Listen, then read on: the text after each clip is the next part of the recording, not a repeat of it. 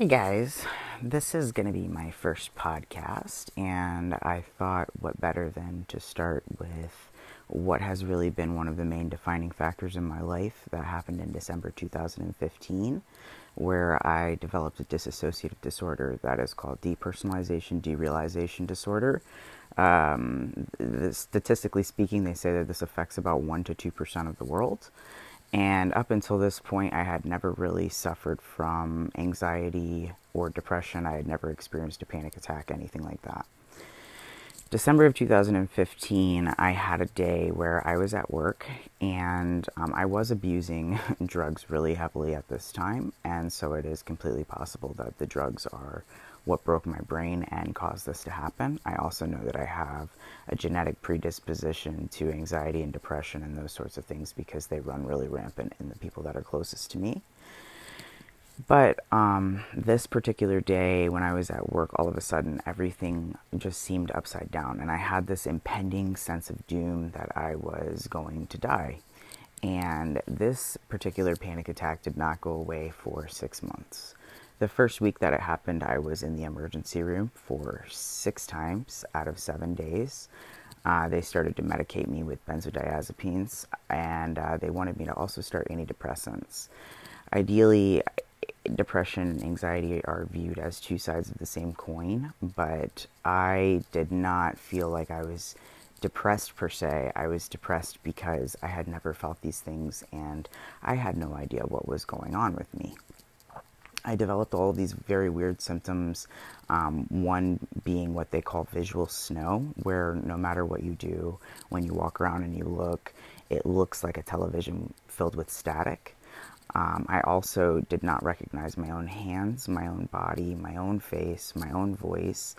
I developed all sorts of phobias overnight. I couldn't sleep because I was afraid that I would wake up blind. I couldn't drive anymore, which I was underneath Chevys when I was in Pampers. I loved to drive. I couldn't even leave my driveway without just trembling in fear. Um, I had developed agoraphobia to the point where I, I couldn't go out anywhere. I bought a gym setup at home and um, because they were trying to really push the antidepressants on me, and uh, I didn't think that that was the problem. I did my own research and I decided that the best method for me would be desensitization. So during this time, I got all of the gym equipment for my garage at home and the sport that scared me the most in weightlifting has always been Olympic weightlifting. Olympic weightlifting, you have to be very cognizant of your body, and I, like I told you, did not recognize my hands or anything. I had no mind to body awareness whatsoever.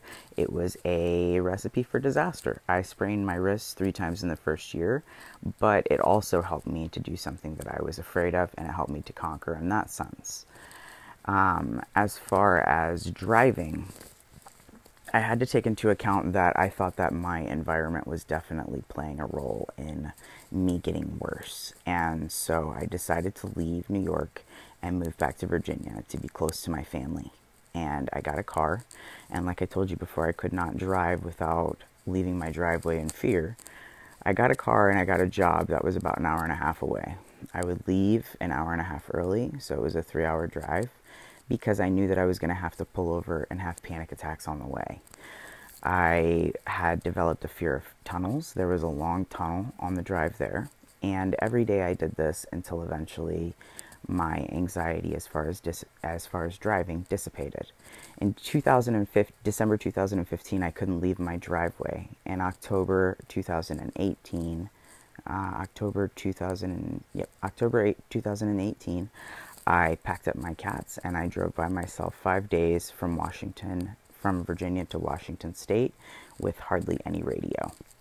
This was done with with very little medication, sometimes taking 0.25 milligrams of clonazepam or some sort of anxiety medication. Um, but for the most part, uh, I, I just really, the only way that I knew how to beat my fears was to continually expose myself to them and go through them.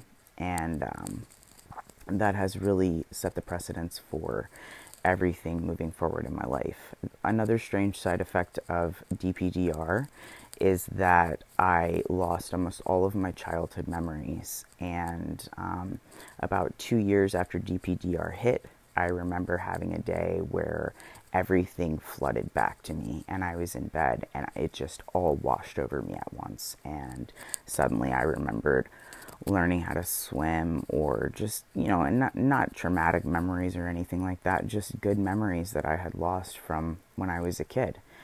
And um, the greatest blessing about depersonalization, derealization disorder is that I realized that by having the panic attacks, because since they were my first panic attacks, I would, I would think, for instance, I was having a heart attack, and I would become so obsessive that I was having a heart attack that my body would create these psychosomatic symptoms like my arm would go numb, my vision would black out, my heart rate would go through the roof, my chest felt like it had a brick on it, like I couldn't breathe, like I was actually having a heart attack.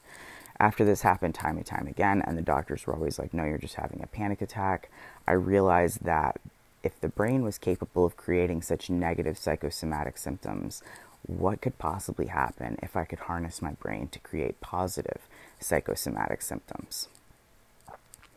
So this has really been a curse because it was terrifying and a blessing because it has really helped me to face my fears head on. And I really just wanted to give you a little bit of the background of what I've been through as far as my own mental health journey. There's a lot of other things that I've gone through growing up with mental health issues, you know, eating disorders, body dysmorphia, those types of things. But uh, depersonalization, derealization is definitely the worst that I've ex- ever experienced. So, if you are a person that's going through this, if you're a person that's going through panic attacks, please do not be afraid to reach out to me and contact me via Instagram at I am Victoria Marie. Uh, you can send me a DM. I'm more than happy to talk to you. And just know that the only way to ever actually truly get through fear is to not be afraid of it, to lay down. I remember actually laying in bed with one of my last panic attacks because I had developed this fear that um, I couldn't sleep at night because I thought I was going to wake up and be blind. I couldn't shower because I was afraid I was going to seize and drown and die. I mean, all of my fears were completely irrational one of my very last panic attacks, I laid in bed and I was certain that I was going to die, and I let the fear wash over me. And I said, If I'm going to die, just do it already. And I laid there for 30 minutes, and the panic washed over me, and it went away. And then I knew that it was all just in my head and that I could beat it. And so, I guess what I'm trying to leave you with today, the most important message is that the way to get to anything, to get over anything, to get past anything is to go through it. Stay strong.